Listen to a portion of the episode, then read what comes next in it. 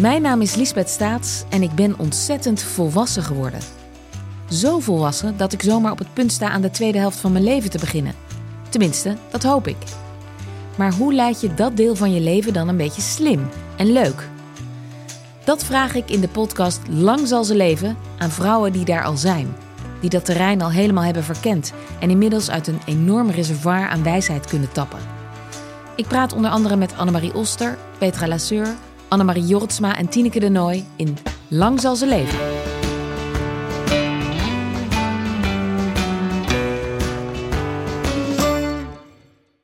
Deze podcast wordt je aangeboden door Vrij Nederland. De brandstof voor je eigen mening. Kortie Media. En waar het stuk dan eigenlijk over gaat is dat Bram had moeten verdwijnen. Maar dat het dan uiteindelijk zo zwaar viel dat hij het niet heeft gedaan. En ik denk dat dat misschien wel hem zijn leven heeft gekost. Dit is Gonzo. De podcast waarin we praten met journalisten over dat ene verhaal in hun carrière dat ze altijd is bijgebleven. Het kan zijn omdat het een scoop was, dat het opzienbarend was, onthullend, riskant, mislukt, gelauwerd. Of gewoonweg omdat het een goed verhaal was. Mijn naam is Merel Westrik en tegenover mij zit Frans Lomans, oud-hoofdredacteur van Sportweek, Panorama en Nieuwe Revue. Frans, laten we even de kaders doornemen. Iedere keer nodigen we één journalist uit, hier in de WPG-studio's in Amsterdam. Het verhaal moet gepubliceerd zijn ooit, in krant, tijdschrift, radio, tv of online. En hebben we eigenlijk nog meer vereisten? Nee, het mag een groot verhaal zijn, een klein verhaal. Het moet in ieder geval een indrukwekkend verhaal zijn. Of dat nou indrukwekkend is voor de schrijver of voor het publiek, daar gaat het om. Een verhaal wat hij zijn leven lang meedraagt. En daarmee maken we dan eigenlijk een beetje onze eigen journalistieke Hall of Fame. Als het goed is, doen wij dat. Kijk, ja. Een ode aan het krankzinnige, geweldige en mooie vak dat het is, toch? Zo is dat. Zullen we nog even uitleggen waarom we de podcast eigenlijk Gonzo hebben genoemd? Laten we dat doen. Een van de meest beruchte journalisten uit de geschiedenis is Hunter S. Thompson. Die schreef echt grensverleggende verhalen over Hell's Angels, Las Vegas, de Amerikaanse verkiezingen. En hij speelde steeds een heel prominente rol zelf in die verhalen. En dat schreef hij allemaal op, wat hij zelf deed en hoe zijn omgeving daarop reageerde. Die vorm van journalistiek werd Gonzo genoemd. En Hunter Thompson is voor mij de reden om journalist te worden. En ik denk, een beroep waarbij je én mag drinken en drugs mag gebruiken en ongebreideld geweld. Nou, wat wil een mens nog meer? Oké, ik vind het toch op heden nog niet echt heel erg herkenbaar met mijn ervaringen. Maar daar komen we wel later op terug. Ik begreep ook dat deze man ergens in de jaren 80... Hij werkte altijd op een typemachine, schreef hij zijn stukken op. Ja. En ergens in de jaren 80 moest hij overstappen, noodgedwongen op de computer, omdat iedereen om hem heen al op een computer werkte. Toen haalde hij voor het eerst zo'n apparaat in zijn huis en toen beschoot hij het. Beschoot hij in essentie altijd alles. Hè? Zijn hobby was om 's avonds lekker te gaan schieten. Hè? In de lucht, op typemachines, op computers, op alles. Hè? Heel veel televisieschermen. Als iets hem niet aanstond op televisie, dan werd daarop geschoten. Kortom, een natte droom voor iedereen. We gaan naar onze gast, Frans.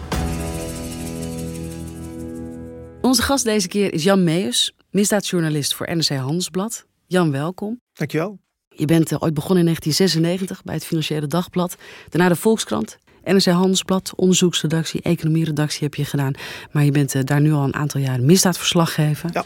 Heb jij de typemachine nog meegemaakt? Ja, mijn studietijd. Jezus, dat je hele pagina's over moest typen, omdat anders te veel typex op zat. Dus dan moet je opnieuw beginnen. Ja, wat een ellende. Dus ik kan me ook nog herinneren dat ik mijn eerste computer had. Dat was een zegen. Ja. En jou hoef ik het niet eens te vragen, Frans. Jij hebt hem zeker meegemaakt. Ik ben bijna opgehouden toen de typemachine eruit ging. Ik vond computers doodeng. Ja. Mooi. Jan, toen we jou vroegen om te komen praten hier over dat ene verhaal in je carrière dat je altijd is bijgebleven, voelde je toen meteen welk verhaal dat moest zijn? Nou, ik doe dit inmiddels ruim 25 jaar. Dus dan moet je wel even nadenken. Want als het goed is, zit er wel meer dan één verhaal wat toch net even wat meer is dan een gewoon nieuwsbericht. Maar toen ik hier aan terugdacht, aan dit verhaal, toen wist ik wel, Dit is hem. Ja, het artikel waar het om gaat verscheen op 24 oktober 2007 in NRC Handelsblad. En de titel was Getuige Bram Zeegers weigerde nieuw leven. En Bram Zeegers, dat is goed om even te vertellen, was een vriend en de juridisch adviseur van Willem Endstra. Willem Endstra wordt vermoord. En dan besluit Bram Zeegers dat de schuldigen daar niet mee weg mogen komen. Hij gaat naar justitie en hij vertelt daar dat zijn vriend Willem Endstra al tijdenlang wordt afgeperst door Willem Holleeder. En daarmee wordt Bram Zeegers een cruciale getuige in het proces tegen Holleeder. Ja, en waar het stuk dan eigenlijk over gaat is dat Bram had moeten verdwijnen, maar dat het dan uiteindelijk zo zwaar viel dat hij het niet heeft gedaan. En ik denk dat dat misschien wel hem zijn leven heeft gekost. En waarom is het dit geworden? Nou, dat heeft met heel veel dingen te maken. Het heeft gewoon met de persoon te maken over wie het gaat. Het heeft te maken met de tijd in mijn leven. Het verhaal speelt zich namelijk voor een deel af in de periode dat ik overstapte van de Volkskrant naar NRC. Dat is 2006 geweest. En omdat ik in die tijd ook ging verhuizen met een jong gezin. En straks komen we wel te spreken over waarom dat toen zo'n indruk op mij maakte. Maar het was dus, zeg maar, het is dus... en dat is wel grappig, dat had ik niet aan gedacht toen ik aan dit verhaal dacht. Maar het gaat dus over het verhaal en over de man daarachter. Maar ook over de tijd in mijn leven. Dus het is een combinatie van dingen.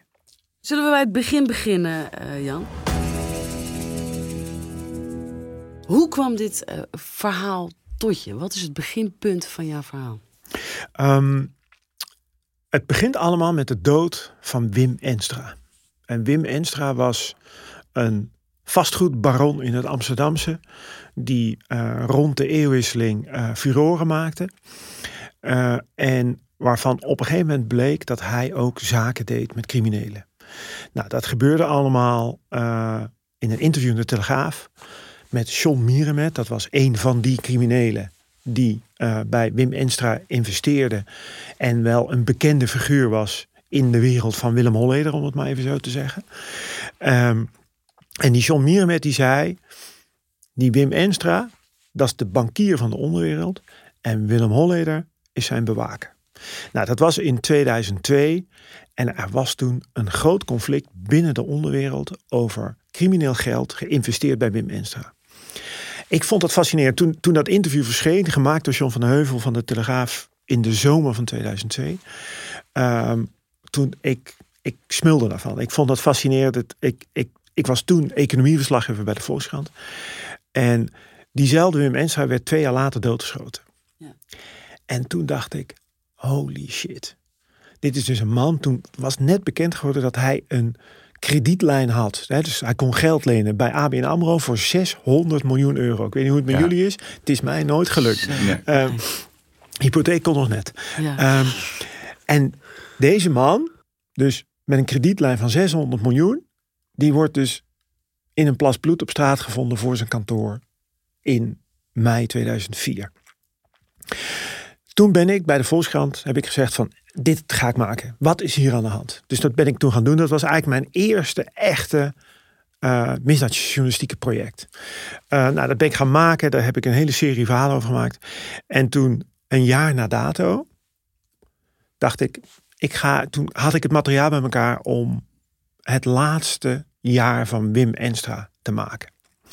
En nu komt het.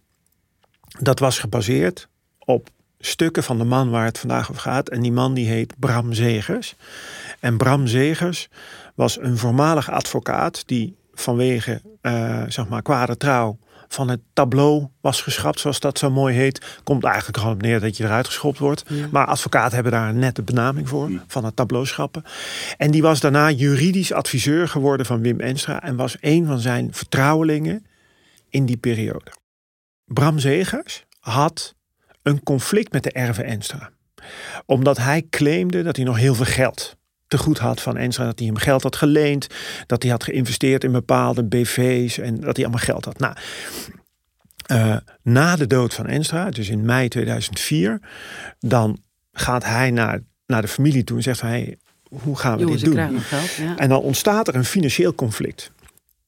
Dit wist ik allemaal niet op het moment dat ik ging schrijven.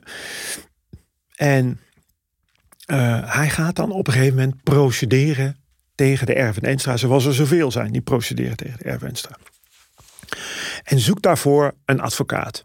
En Bram Zeegers die heeft een vrij goed gedocumenteerd dossier met wat hij allemaal met Wim Endstra gedaan heeft. En die gaat bij een aantal advocaten shoppen. Wil je mij bijstaan? Nou, wat gebeurt er op kerstavond 2004? Ik weet dat nog precies. Word ik door een van die advocaten bij wie Bram Zeegers langs was geweest, word ik gebeld van, hey Jan, we moeten vanmiddag even een bakkie doen. Ik heb wat voor je. Oké, dat was ook een bron van jou. Dus die advocaat, dat is een goede bron van mij, die ik al jaren ken. En ergens in een cafeetje in Outside, dat is wel, dat is de wereld van Endstra en Holleeder, begint hij te vertellen van wat er aan de hand is. En krijg ik dus te horen, hier heb je stukken van Bram Zeegers. Dus ik fiets naar huis, toen nog in de pijp. Dat is een leuk kerstcadeautje. Met een envelop onder me. Ja, ik had een goede kerstavond. Ja. En ik ga dat allemaal lezen. En daar zit dus hele gedetailleerde informatie in. Van deze Bram Zeegers. Over zijn avonturen, noem ik het maar even, met Wim Endstra. En een van die avonturen is de basis voor een claim in de richting van de erven. Maar is ook het begin van het verhaal wat ik uiteindelijk op de eerste verjaardag van de dood van Wim Endstra heb gemaakt voor de Volkskrant. Het was toen nog een boardsheet, dus zo'n ding wat je eigenlijk niet vast kon houden. Het waren toen 2 hele pagina's in de Volkskrant. Een woordje of 5.000, 6.000. Dat lukte je eigenlijk bijna nooit. En dat begint allemaal in een auto als Wim Endstra op weg is naar Liechtenstein, alwaar hij bij een bank geld moet ophalen. En de andere man in de auto, de man aan het stuur, is Bram Zeegers. Die gaat met hem mee. Maar als je dat stuk terug gaat zoeken in de Volkskrant, dan lees je dat niet. Want ik heb dus al het materiaal van die Zeegers, maar ik heb hem op dat moment nog niet ontmoet. Ik maak dit verhaal overigens met een collega, Mark van den Erenbeem, nog steeds bij de Volkskrant. Maar je kiest er bewust voor om niet in het artikel op te schrijven dat Bram Zeegers naast hem zit. Dat ga ik je uitleggen. Okay. Kijk, wij op een gegeven moment moeten wij natuurlijk wederhoor gaan halen. En nogmaals, ik kende Bram Zeegers helemaal niet. En het probleem is, we hadden veel meer mensen gesproken voor dit verhaal. Maar dat was allemaal anoniem. Want niemand wilde praten, want Willem Holleeder was gewoon nog vrij. En dat was toen in die tijd, zoals we nu bang zijn voor Taghi, waren we toen bang voor Holleeder. Ja. Dat moeten we niet vergeten. Dus wij gaan wederhoor halen. En op een gegeven moment kom ik uit bij een advocaat die ik goed ken, dus Jurjen Pen. En die blijkt Bram Zeegers bij te staan. En Jurjen, die kende ik toen al jaren, die zei toen tegen mij, Jan, niet om het een of het ander, maar je moet echt voorzichtig zijn met wat je nu doet. Want in de eerste versie van het verhaal zat je dus in de auto met Bram Zeegers en Wim Endstra. Ja. Ik naar mijn contacten binnen het Openbaar Ministerie. Hey, luister, ik ben een verhaal bezig. Verjaardag van... en dit is wat ik krijg te horen over Bram Zeegers. Nou, toen zegt een goede bron van mij, die zegt, ja, dat klopt. Jij moet echt heel erg goed uitkijken met wat je nu doet. Want er lopen mensen gevaar hier. Dus toen ontstond er een dilemma. En in alle eerlijkheid, Mark en ik kregen daarover discussie. Want Mark vond van, die Bram Zeegers, we hebben dat materiaal eerlijk verkregen. Was ook zo. En hij is een foute advocaat. Was ook zo. Dus waarom zouden wij zijn naam niet publiceren? En toen zei ik van, maar wacht eens even. Het is wel gek natuurlijk, want we hebben dus heel veel mensen gesproken voor dit verhaal. Al die mensen, die beloven wij anonimiteit in ruil voor hun verhaal. En van de ene waarvan we het meeste materiaal hebben gekregen zonder zijn betrokkenheid, die hangen we dan in de wind. Nou, dat voelde voor mij op de... Nou, toen zijn we... Deze discussie hebben we uiteindelijk verplaatst naar het hoofdkantoor van de hoofdredacteur. Dat was toen op zijn plaatsvervanger Arie Elshout. En ik zei, het was de vraag, wat gaan we doen? Nou, toen hebben we er uiteindelijk voor gekozen om hem eruit te schrijven. En dat kan prima, want dan zet je gewoon Wim Endstra in een auto. En als je dat stuk niet terugleest en je weet, dan denk je, maar je merkt daar niks aan. Nou goed, dat stuk zat in de krant. Maar maandagochtend ging de telefoon en toen was het Bram Zeegers. Toen belde. Op je mobiel of waar? Volgens mij was het op de krant. Maar dat durf ik niet meer. Het kan zijn dat hij mijn mobiel belde. Ik bedoel, hij zal mijn nummer hebben gekregen van Jurjen Pen, schat ik. En die belde. En die zei, ik heb je verhaal gelezen. En ik wil je bedanken dat je mijn naam niet hebt genoemd. En toen zei ik, van, nou, kunnen we vanmiddag koffie drinken? En toen zijn Mark en ik, die middag gingen we naar het Apollo Hotel. Waar Willem Endstra voor de deur is neergeschoten. Precies, ja, in diezelfde buurt. En daar heb ik dus voor het eerst Bram Zeegers ontmoet. En dat was, nou goed. Dat, hoe was dat? Wat was het voor man? Het was een beetje...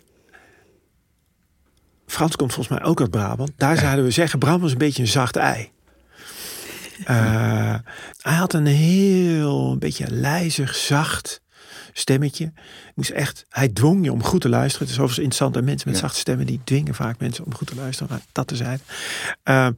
En hij zag er gesoigneerd, netjes... oud-Zuid uit, zal ik maar zeggen... Met alle toebehoorden. Dus een goed gecoiffeerde baard, koppie, schoentjes. Dat klopte allemaal. Dus alles klopte aan die man. Maar het was tegelijkertijd ook een beetje gek. Want je had ook het idee... En ik had niet zoveel ervaring in dat crimineel milieu. Ik zit nu met een foute advocaat. En hij voldeed eigenlijk niet aan het stereotype van de foute advocaat. Dus dat was best een beetje gek. Maar goed, dat gesprek van één gesprek kwamen meer gesprekken. En die man die begon te praten. Nog even, hebben jullie hem gevraagd die eerste keer waarom dat hij jou belde? En waarom dat hij akkoord ging met een afspraak? Nou ja, kijk, uiteindelijk belde hij om te bedanken dat we zijn naam niet hadden genoemd. Ja. En hij zei van, ja, het is echt heel spannend. En wij wisten toen helemaal niet waarom, want daar komen we zo op. Maar dat wisten we helemaal niet. Dus... Ja, spannend. Ja, god, weet je. Ja, hoezo dan? Ja, Holleeder heeft ruzie, Mieremet heeft ruzie. Die leefden allemaal nog. En die liepen gewoon allemaal... Holleeder reed toen gewoon nog op zijn scootertje door de stad. Hè. Maar goed, we wisten ook allemaal wel... Kijk, dat hele gedoe rond die Endstra en die Holleeder... dat wordt het verhaal van de komende jaren. En wij zaten in één keer aan tafel... bij de man die jarenlang juridisch adviseur... van Wim Endstra was geweest. Dus we hadden in één keer... Ja. Een geweldige bron binnen. Dus ja, dan wil je natuurlijk... Dus op jouw vraag, Frans... Ja, natuurlijk hebben we daarover gesproken. Maar hij liet op dat moment... weet ik nu... niet het achterste van zijn tong zien. Ja. Want er speelde veel meer dan wij wisten. Alleen... Maar het was wel een journalistiek orgasme, neem ik aan, toen jullie daar zaten. Ja, zo zou ik er niet over praten, maar dat zijn jouw woorden. Maar, dat is wel gewoon... Dus je zit in een groot dossier, waarvan je weet, dit is een ontwikkeling. En je hebt in één keer een geweldige bron erbij. Ja. En hoe stel je je dan op? Want probeer je dan... Klinkt misschien een beetje gek, maar aardig gevonden te worden. Zodat hij nog een keer met je wil afspreken. Want daar hangt dan best wel veel van af. Je moet eerlijk zijn. Dat is mijn... Dus, wat zeg je dan tegen hem? Nou, ik spreek altijd mijn twijfels uit. Van joh, het is fijn dat we met elkaar praten. En dat stel ik op prijs. Maar jij hebt wel een verleden met Wim Endstra. En ook als advocaat. En kijk, als je met iemand in zee gaat, dan kan ik zo'n persoon vertrouwen. Dat is natuurlijk bij het ontwikkelen van contacten in zo'n wereld, het criminele milieu, is dat moeilijk. Want ja, weet je, met mensen die bereid zijn de wet te overtreden op allerlei manieren, kan je die überhaupt vertrouwen? Nou, dat is een... Nee dus. Nou, vaak niet. Maar goed, tegelijkertijd is het ook zo van je kunt daar prima mee werken. Maar voor mij waren dit waren mijn eerste vingeroefeningen in dat criminele milieu. Ja. En mijn regel was van, weet je, je kan mij van alles vertellen. Maar het wordt veel overtuigender als je er ook stukken papier met handtekeningen en data. Dus je gaat gewoon op zoek naar, zeg maar, manieren om verhalen van zo'n persoon te kunnen verifiëren. En hij snapte dat wel. Want hij zat ook in een wereld waar hij misschien achteraf van dacht, ik had toch een paar beslissingen in het verleden beter anders kunnen nemen. En hij was iemand verloren. Hè, want bij de liquidatie van Endstra is hij een van de eerste die naar buiten loopt. En er is een beroemde foto van die liquidatie. Dan zie je Bram Zeegers over het lichaam van Wim Endstra heen buigen om te kijken of hij nog leeft. Dus er stond ook voor hem veel op het spel. Nou, en dan is dat is een beetje een... je kan het denk ik toch wel beetje vergelijken met een eerste date met wat later je verkering wordt, zal ik zeggen. En je gaat de boel aftasten. En hoe ga je dan uit elkaar? Want heb je dan het gevoel van, we gaan elkaar hierna zeker nog een keertje zien? Want het is dan nog het begin. Nou, dit was wel... Kijk, voor mij was dit duidelijk. Dit is een kans waarvan we echt alles moeten proberen om dat uit te nutten. En het mooie was op dat moment, want dat was Bram helemaal niet, dat we hadden goede contacten binnen de opsporing. En ik kende zijn advocaat heel goed. En voor mij is dat altijd heel belangrijk, want dan kan ik ook tegen zo'n advocaat kan ik gewoon zeggen, hey, luister, ik vind het allemaal prachtig. En ik wil graag met hem, met Bram verder. Maar het moet wel kloppen, ja. Jurjen. En als je dan gewoon, kijk, als je dan met iemand die je kent, met wie je een relatie hebt, en dat is altijd goed gegaan, nou, daar kan je dan op vertrouwen. En dat, tot op de dag van vandaag doe ik dat nog steeds. Dus dat als je contacten hebt in het criminele milieu, of tegen het criminele milieu aan, dat je dan vraagt voor je op je advocaat, en dan ga je daar eens praten om te zien, wat voor vlees hebben we hier nou echt in de kuip. Er volgde daarna veel meer ontmoetingen met Bram Zeegers. Ja. Vertel, hoe gingen ze? Wanneer kwam er een doorbraak? Wanneer dacht je van, nu heb ik dynamiet in handen? Nou, kijk, er komt een moment dat blijkt dat het hele onderzoek naar Willem Holleeder in belangrijke mate is begonnen omdat Bram Zeegers in gesprek is gegaan met de politie. En daar kom ik achter, ergens in, zeg maar, de late winter, het vroege voorjaar, van maart, april, mei 2006. En dan krijg ik een beeld van zijn rol in dat onderzoek. En dat is dus echt heel bijzonder. En hoe kom je daarachter? Want hij vertelt het je dus niet.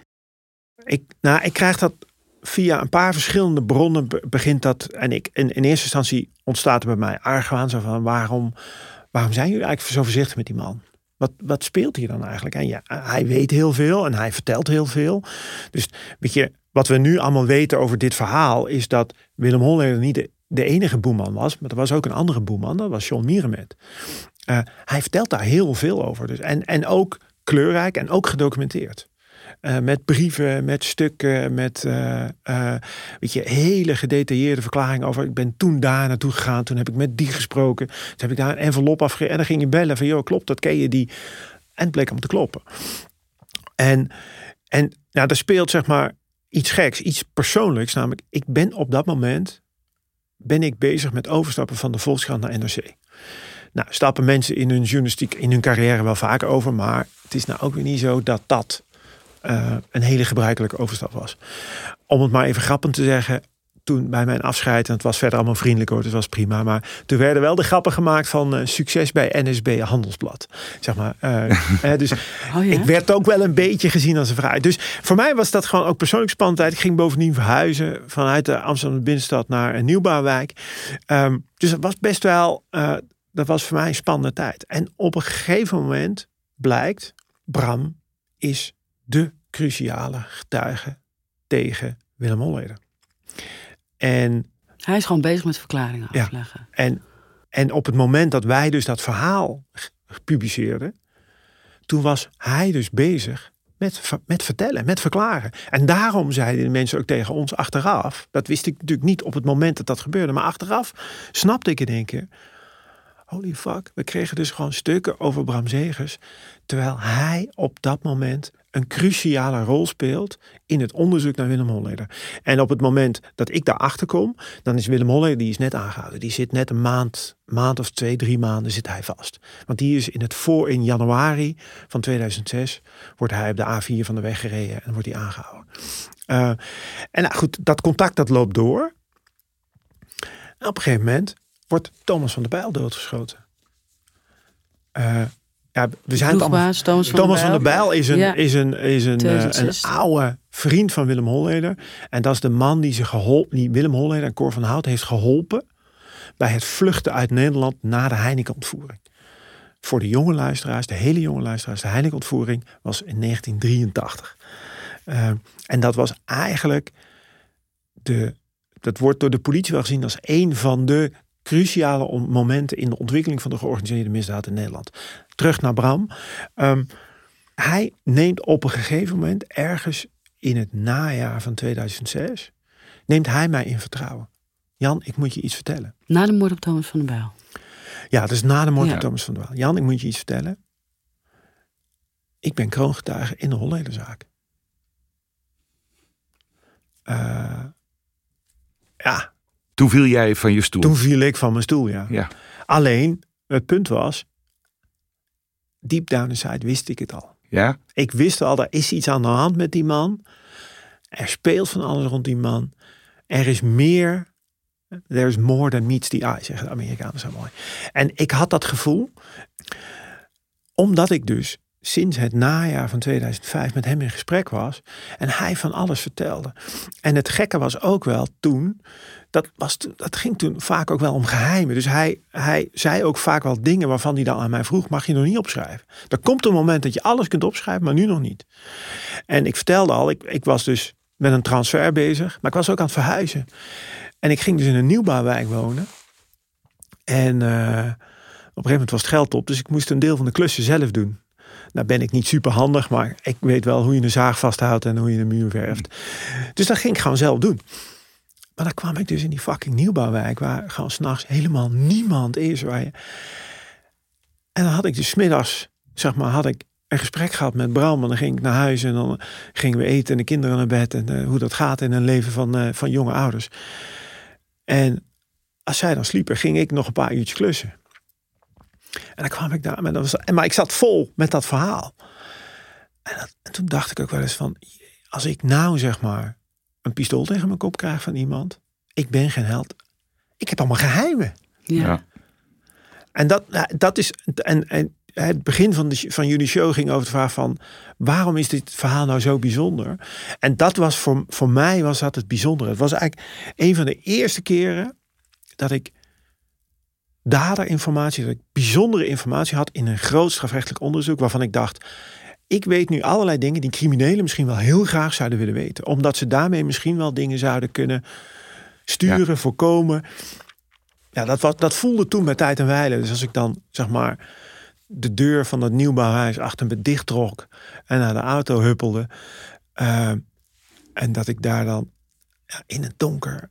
Ja, weet je, het is gewoon, dat is gewoon onheimisch. Ik vertelde vooraf, zei ik van, in nieuwbouwwijken zijn de plekken waar, waar heel veel keukens worden gestolen, omdat mensen weten dat dat zo is. Dus daar lopen allemaal gekke, weet je, er lopen allemaal gekke dingen rond. En als je dan met zo'n verhaal bezig bent, dan haal je natuurlijk ook allemaal dingen in je hoofd. Ja. Want zo werkt dat nou eenmaal voor een deel. Daar heb je leren achterom kijken. Ja, zeker. Toch? Ja, maar dat was ook echt dat ik dan in de auto stapte en daar naartoe reed en dat ik dan vaak in de spiegel keek.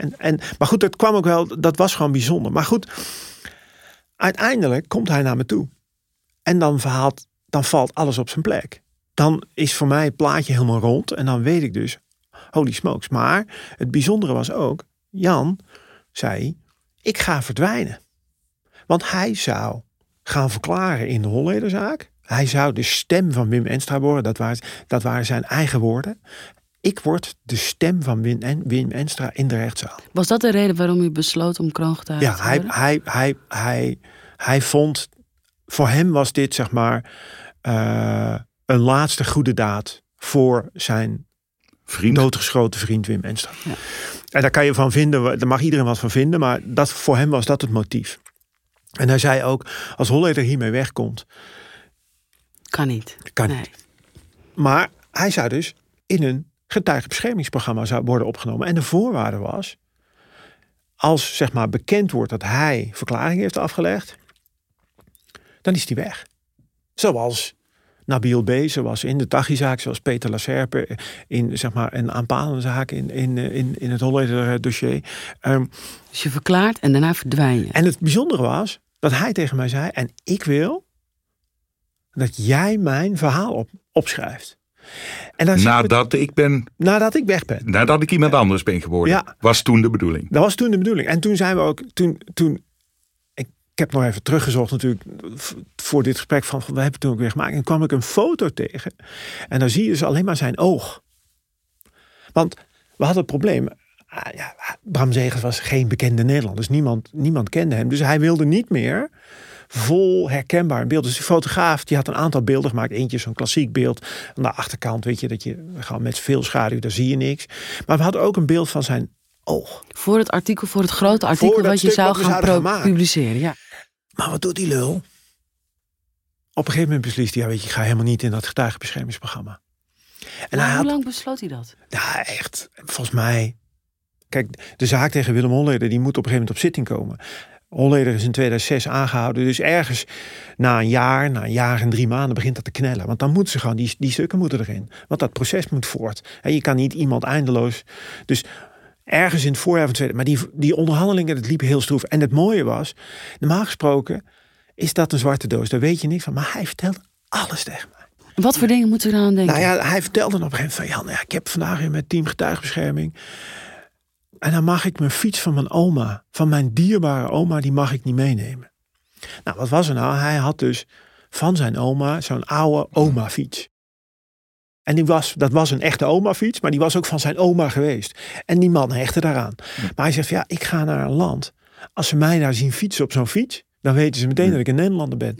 Dus die mocht niet mee van Team Straat. Hij had ook een boot, een zeilboot. Nou, die mocht dan nog ergens in een haven blijven liggen. Alleen, waar zou die dan heen gaan? Dat wist ik niet. Okay. Hij heeft me alles verteld, maar dat heeft hij me niet verteld. En dan zat ik op zijn... Vaak ging ik naar zijn appartementje ergens op de Laresstraat. En dan zat ik dus... En hij deelde al die geheimen met mij. En ik zat dus te wachten tot het moment...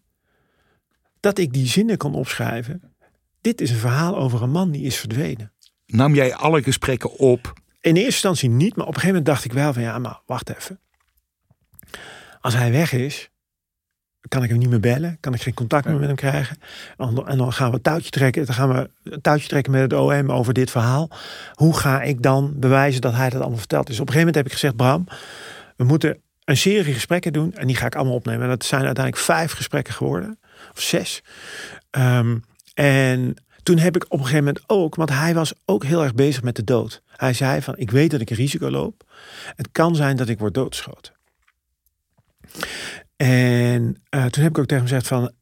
dit is heel naar wat ik je nu aan je vraag. Maar stel dat het zover komt. Mag ik dit materiaal dan gebruiken? En het antwoord was ja, het mag je gebruiken. En zijn advocaat was daarbij. Jurjen was daarbij. Jij voelde je even een lijkenpikker. Ja, dat is best wel. Dat is naar. Zware shit. Ja, maar het voelt ook als... Lijkenpikker zal een goed woord. Het voelt echt dat je... Kijk, als mensen zo kwetsbaar zijn, dan wil je... Je wil aan de ene kant heel graag dat verhaal vertellen... maar je wil ook niet het gevoel hebben dat dat daar kosten van hen gaat, zeg maar. Dus dat... Maar misschien, Jan, toch... Misschien is dat wel goed, want dat vraag me dan toch af. Kijk, hij is dan aan het verklaren. Hij is kroongetuige. Hij legt dan allemaal verklaringen af. Hij praat tegelijkertijd dus met jou... over hoe het is om zo'n getuigenbeschermingsprogramma in te gaan... En hij heeft het dan met jou over dat hij zijn fiets van zijn oma niet mag meenemen. Maar merk je ook aan hem dat hij...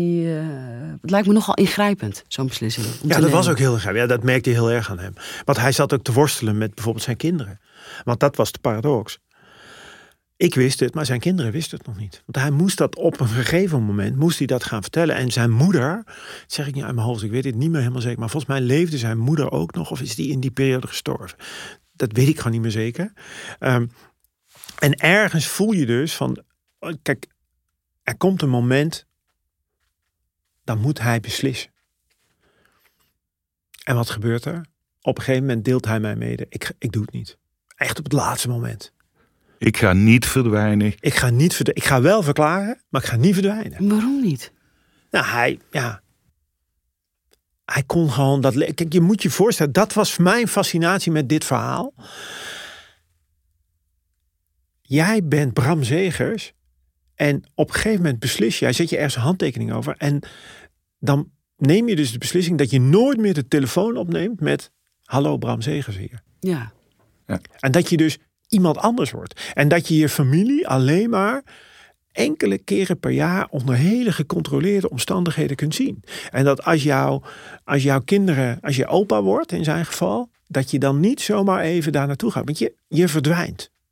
En je mag alleen maar bewegen in je nieuwe entiteit. Hij kreeg bijvoorbeeld te horen, je mag niet e-mailen. Ook niet met bram@hotmail1923. En dat wordt gecontroleerd. Ja. Want... de Nederlandse overheid neemt verantwoordelijkheid voor jouw veiligheid. Ja, maar het alternatief is natuurlijk wel dat je weet... dat er een heel rijtje mensen voor je die verklaart... Ja, dat klopt. Maar goed, misschien...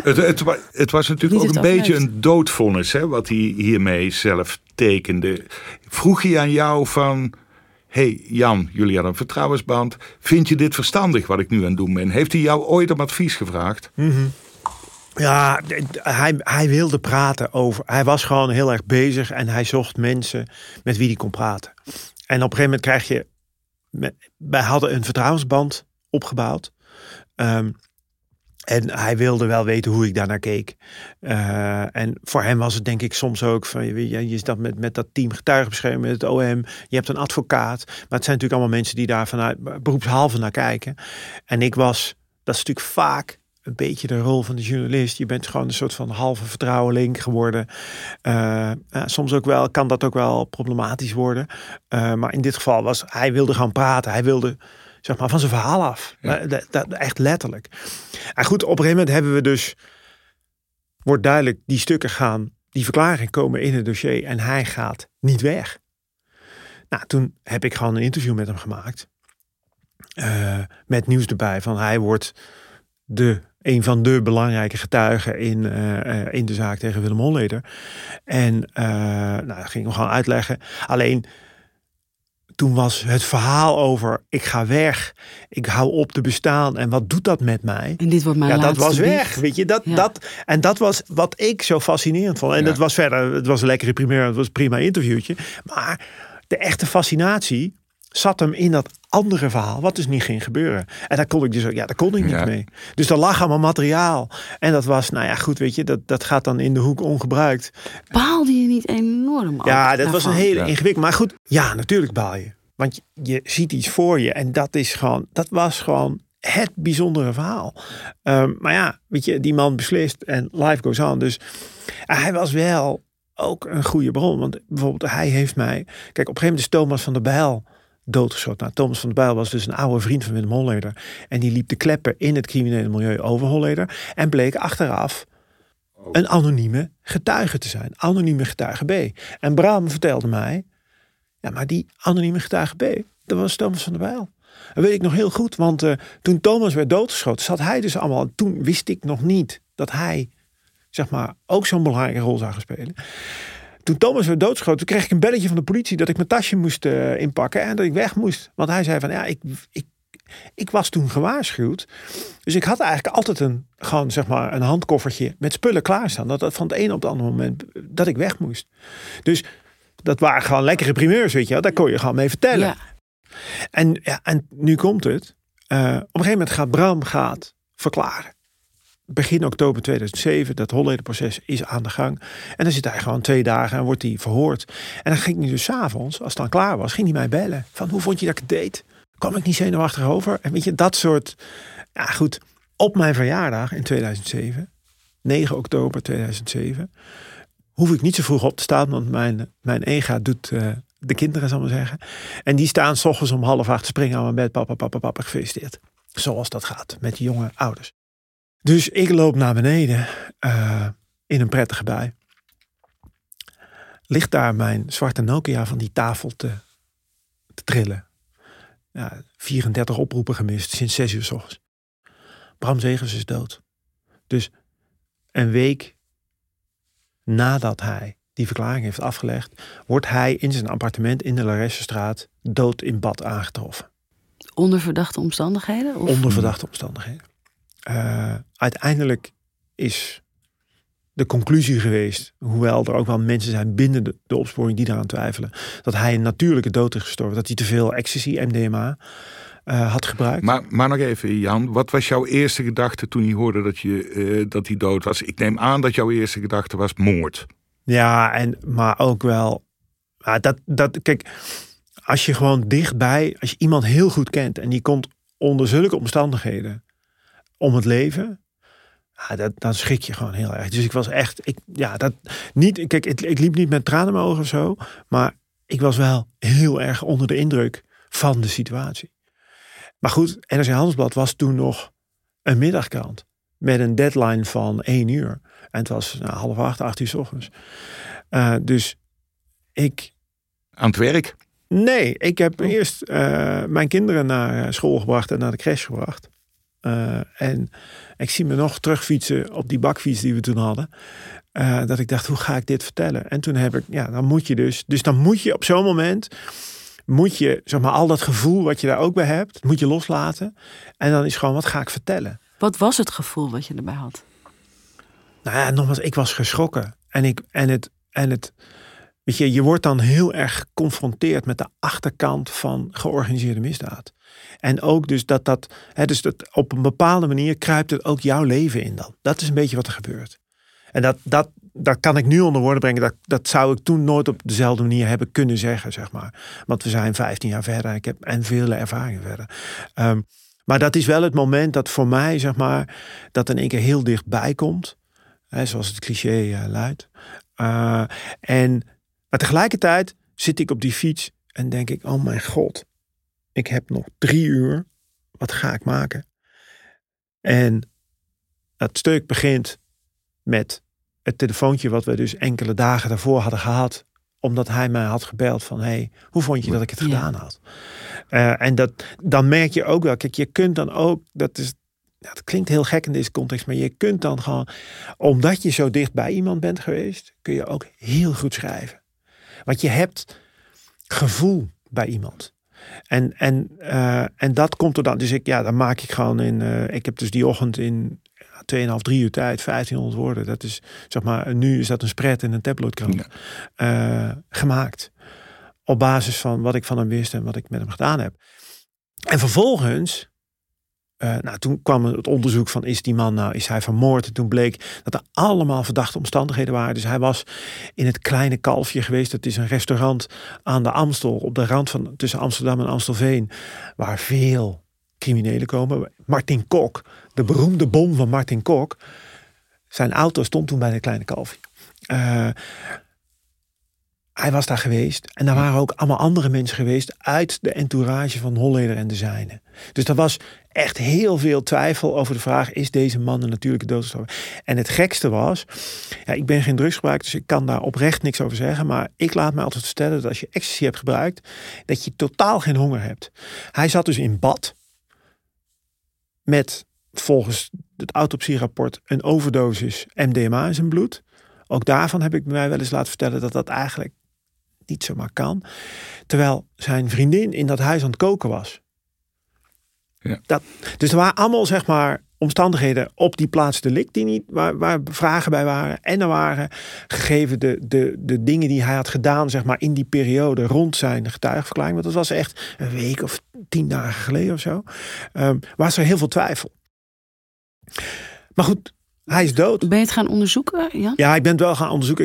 Ik ben daar ook best wel lang nog mee bezig geweest. Maar uiteindelijk was het gewoon inconclusief. Je kon gewoon niet zeggen dat hij was vermoord. En ik, in alle eerlijkheid, het zou mij meer verbazen als er nu een mededeling kwam, hij is echt niet vermoord, dan dat er een mededeling komt, hij is wel vermoord. Dan zou ik toch zeggen, zie je wel, ik heb het altijd gedacht. Maar ik kan het niet bewijzen, dus ik weet het verder niet. En toen kwam het moment, paradoxaal genoeg, nu kan ik het materiaal wat ik dus in het hoekje had geparkeerd niet meer te gebruiken. Want ik had met hem een afspraak gemaakt. Mag ik dit materiaal gebruiken als je bent overleden? Als jij verdwijnt. Dus je was ook een beetje blij, Jan? Nee, ik was niet blij. Nee, kun je dat niet zo zeggen? Nee, dat kan je niet zo zeggen. Kijk, toen ik bezig was met dat verhaal van hij gaat verdwijnen, zat ik me wel te verkneukelen op dat verhaal. Dat geef ik meteen toe. Omdat dat gewoon iets is wat je nooit kunt maken. Want wij vragen ons allemaal af, wat gebeurt er? Hoe zou dat zijn? Hoe zou dat zijn? Dat is gewoon een vraag die je altijd hebt gehad. En dat is een uniek verhaal, ja. En dat is, als je dat mag maken, dat is gewoon heel bijzonder. En nu was het ook wel een soort van, nou, het is een beetje wel fijn dat ik dit dan toch nog kan vertellen. En ook wel een beetje een tribute aan die man, zeg maar. Van, weet je, jij was bereid, terwijl je wist dat je heel veel risico liep, om dit te doen. En we hebben het er heel vaak over gehad. En dat ga ik nu delen met mijn lezers. En het mooie was, ik had dus al die opnames. En het was 2007 en ik heb toen met een collega hebben we eigenlijk een soort van, zeg maar, een podcast gemaakt voordat we wisten wat een podcast was. Dus we gingen gewoon die dat materiaal zeg maar editen, zo bewerken. Dat, ik geloof dat een fragment van een minuut of 10 alles bij elkaar is geworden of zo. Dat je dus de stem van Bram Zeegers kon luisteren. Dus dan moest je naar nrc.nl. De stem van een dode. Ja, en de stem. En dan ging hij dus uit, kon je hem horen uitleggen waarom hij het allemaal deed. Ja, dat was fascinerend. Ik heb het materiaal nog wel. Dat was natuurlijk wel fascinerend. Ja. En toch even, Jan, want wat was nou in eerste instantie zijn overweging om met jou daarover te gaan praten? Waarom wilde hij überhaupt dat er na zijn verdwijnen nog een artikel gepubliceerd zou worden? Uiteindelijk kom ik dan weer terug aan het begin. We hebben op een gegeven moment een beslissing genomen op journalistieke gronden om hem in bescherming te nemen. En want wij hadden dat grote verhaal van Willem Endstra. We hadden heel veel mensen gesproken. Die waren allemaal anoniem. En hij als enige niet. En uiteindelijk hebben we op het laatste moment besloten, we schrijven hem maar uit. En dat was een goede beslissing. Even los van of hij nou wel of niet naar mij was. Dat was een goede beslissing. Ik sta daar nog steeds achter. En ik doe dat wel vaker. Dat je op een gegeven moment ook moet bedenken van, het is journalistiek gezien eigenlijk fijner als je het allemaal helemaal kan opschrijven. Maar je moet ook denken aan de gevolgen van een publicatie. Ja. En nou goed, zo sta ik in het journalistieke leven. Zo staat NRC in het journalistieke leven. Zo werkt het ook bij de Volkskrant. Dus ik was blij. Maar dat betekent dus ook dat je op een voet begint dat iemand wel denkt van, nou, dat is op zich wel iemand met wie ik kan praten. Die kan vertrouwen. Die aan meer denkt dan alleen maar het lekkere verhaal. En ik denk dat het daar is begonnen. En dan, kijk, met sommige mensen heb je een klik. En met andere mensen weet je, och, dit wordt werken. En met hem was er een klik. En dat begint natuurlijk. Ja, dat. Weet je, ik zeg altijd, dat heb ik van mijn vader. Mijn vader was een handelsman. Die kon met iedereen praten. Of het nou op een woonwagenkampje op Klompen was, of iemand in een driedelig pak. En dat heb ik op een of andere manier heb ik dat of van hem geleerd of van hem meegekregen. En dus ik beweeg mij in al die milieus. En ik kon, ondanks het feit dat ik dacht, Bram, wat ben jij voor figuur, toch ook gewoon op een manier met hem praten. Dat je hem leert kennen. Dat je oprecht belangstelling hebt voor iemand. En dat merken mensen. En ja, zo kom je dan. En zo gaat dan uiteindelijk iemand, ook bij mij dus, een brug over. Want hij vertelde dus van alles tegen mij wat hij helemaal niet mocht vertellen. Ja. Want dat was op een gegeven moment ook, toen ik dus bijvoorbeeld over Thomas van der Bijl, dat getuige B, toen kreeg ik dus, werd ik allemaal door mijn contact uit bij het Openbaar Ministerie en de politie, van, hey, een beetje voorzichtig zijn met die Zeegers, hè? Want jij schrijft dat allemaal wel op, maar... Hey Jan, hoe vaak heeft jouw vrouw in die periode gezegd van, wordt het niet eens tijd dat jij een ander vak kiest, of dat je weer gewoon over economie gaat schrijven, of misschien over sport, of over... Nou ja, wist zij dit? Wist zij dat jij met Bram Zeegers aan het praten was? Ik deelde alles met mijn vrouw. Sterker nog, ik heb later ook alles met mijn kinderen gedeeld. Dus ik had op een gegeven moment, heb ik het interview gemaakt met Astrid Holleder. Dus dat wist ik ook, maar ja, zeg maar een week voordat dat... voordat bekend werd dat zij andere belangrijke getuigen zouden worden in de Hollederzaak, heb ik haar gesproken. En ja, mijn kinderen waren toen wat groter. En als ik met zo'n verhaal bezig ben, mijn leven... Ik werk veel thuis, dat was gewoon de cultuur bij NRC. En mijn leven is niet van 9 tot 5. Want als iemand een belangrijke bron s'avonds om 7 uur belt, dan moet ik eigenlijk wel even op kunnen nemen. Maar dat betekent ook dat als pa met iets bezig is, dan merken zij aan mij, hij is niet zoals hij normaal is. En ik heb altijd, dus ik ben altijd gewoon heel open en eerlijk tegenover hen geweest. Van, joh, je mag alles van me weten, maar je moet alleen je mond overhouden. Je mag er niet over. Als ik daarachter kom, dan kan ik het niet meer met je delen. En eigenlijk is dat heel fijn, want in de periode daarna, weet je, is ook gewoon ten opzichte van journalisten actief in de misdaad, is er toch gewoon wel meer vrees. En daar wordt nadrukkelijker nagedacht over onze veiligheid. Dat was eigenlijk, in die tijd was dat helemaal geen onderwerp, hoor. Nee. Echt niet. Ik voelde dat zelf wel. En mijn vrouw wist wat ik aan het doen was. En die wist ook wel van, kijk uit. Maar goed, zij had er vertrouwen in dat ik dat gewoon, dat ik wist wat ik deed. En als je daar niet geheimzinnig over doet, dat helpt, hè? Ja. Dat klinkt paradoxaal, maar het helpt. Als zij gewoon weet... En als ik ergens naartoe ging en het was een gekke afspraak... en ik kwam laat thuis, bel even. Als je onweer onderweg bent, weet je gewoon... Of stuur even een berichtje, zou je nu zeggen. Ja.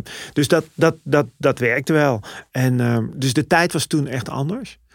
Maar als je zo'n bron nu... Oh mijn god, dat zou echt zoveel meer stress opleveren. Dan had je nu een beveiligingsleger van 12 man hier in de kamer zitten. Ja, maar dat wil ik niet. Dus daar probeer ik van weg te blijven, Frans. Oké. Hoe dacht jij zelf dat dit verhaal zou eindigen? Toen je eraan begon met Bram Zeegers. Het moment dat hij vertelt, ik ben kroongetuige. Kijk, ook daarvoor geldt. Dat was... We kijken nu allemaal naar de Taghi-zaak, naar de Marengo-zaak. En je ziet daar van alles gebeuren. Er zijn natuurlijk 3 mensen rondom een kroongetuige vermoord. Dat is allemaal extreem heftig. Maar die tijd was ook heel heftig. Ja. Want er zijn gewoon in die periode veel mensen gestorven. Er is een getuige. Deze getuige ging onder verdachte omstandigheden dood. Maar het was toch anders. Omdat dat zich altijd nog beperkte tot de kring... uit het milieu of rond het criminele milieu. We lieten journalisten met rust. Dus het waren geen journalisten, het waren geen advocaten... het waren geen vertrouwenspersonen. En ook toen gold al, John van Heuvel heeft gewoon in die periode... is bij hem ingebroken, in die Holleeder tijd. Er zijn stukken weggehaald. Hij reed toen ook al in een bepantserde auto. Dus ook in zijn richting was er toen al wel... zeg maar, een bepaalde vorm van dreiging. Maar het is nu anders. En... op jouw vraag, hij sprak vrij openlijk over de wetenschap dat hij een risico liep. Dus hij zei van, ik weet dat er een kans is dat ik dit niet overleef. Vandaar ook dat gesprek, wat ik eerder vertelde van, joh, stel dat dat gebeurt. Wat mag ik dan en wat mag ik niet met dit materiaal? Dat was in de context van de gesprekken die wij daarover hadden geen gekke vraag. Want dat zat in zijn hoofd, hij wist dat. En... Nou, misschien was dat ook wel... Ja, er zit een soort van... Kijk, hij kon natuurlijk geen afscheid nemen... van dat leven wat hij leidde. En het leven wat hij leidde... was ook wel, zeg maar... dat was echt bloemen plukken aan de rand van de afgrond. En dat wist die man. Die wist dat van zichzelf. En had daar kennelijk vrede mee. En het was ook wel... Achteraf is mij ook wel gebleken... dat hij een soort van dubbel leven leidde. Want hij bleek heel veel te gamen... En dat deed hij onder een of ander pseudoniem. En of dat nou alleen maar ging over gamen of ook over andere dingen, ben ik nooit achtergekomen. Maar ik kwam op een gegeven moment ook naast en dus allemaal pseudoniemen op internet tegen. Want ik dacht, shit, dat is de foto van Bram. Hoe kan dat nou? Weet je? Nou goed, op een gegeven moment heb ik dat ook gelaten, omdat dat voor het verhaal allemaal niet meer relevant was. En het was verteld, het was klaar. Maar goed, het blijft natuurlijk wel. Ik ben wel jaren nog bezig geweest met de vraag, is hij nou... vermoord, ja of nee? Nou goed, daar ben ik nooit uitgekomen en dat is nu ook geparkeerd als klaar. Maar het was wel een bijzonder verhaal en een bijzondere tijd. Ja. Zou je ooit weer zo'n bron willen hebben? Of zou je ervoor bedanken? Na het één keer meegemaakt hebben? Nee, kijk, hier kan je niet voor bedanken. Anders gezegd, als je op een gegeven moment jezelf vindt in de situatie dat je tegen zo'n bron aanloopt en denkt, dit wil ik niet... Nou, wordt het tijd voor een carrière-stap. Ja. Dan moet je iets anders gaan doen. En ik sluit niet uit hoor dat ik nu zou denken van... nou, weet je, hier heb ik echt geen zin meer in. Dat kan. Dat weet je pas op het moment dat het gebeurt, denk ik. Maar als ik dat zou zeggen... dan is de tweede reactie oké. Dan ben ik nu klaar met dit werk. Dan moet ik misschien weer over economie gaan schrijven... of over media, of over sport, of over iets heel anders. Doe dat maar niet. Nee. Jan Meeus, dank je wel. Graag gedaan. En dit was Gonzo. Mijn naam is Merel Westrik, tegenover me zit Frans Lomans. En deze podcast luister je op Apple Podcasts onder andere of op Spotify. Vergeet je vooral niet te abonneren. En mocht je nou vragen hebben, dan kan je mailen naar gonzo@kortiemedia.nl. Tot de volgende keer.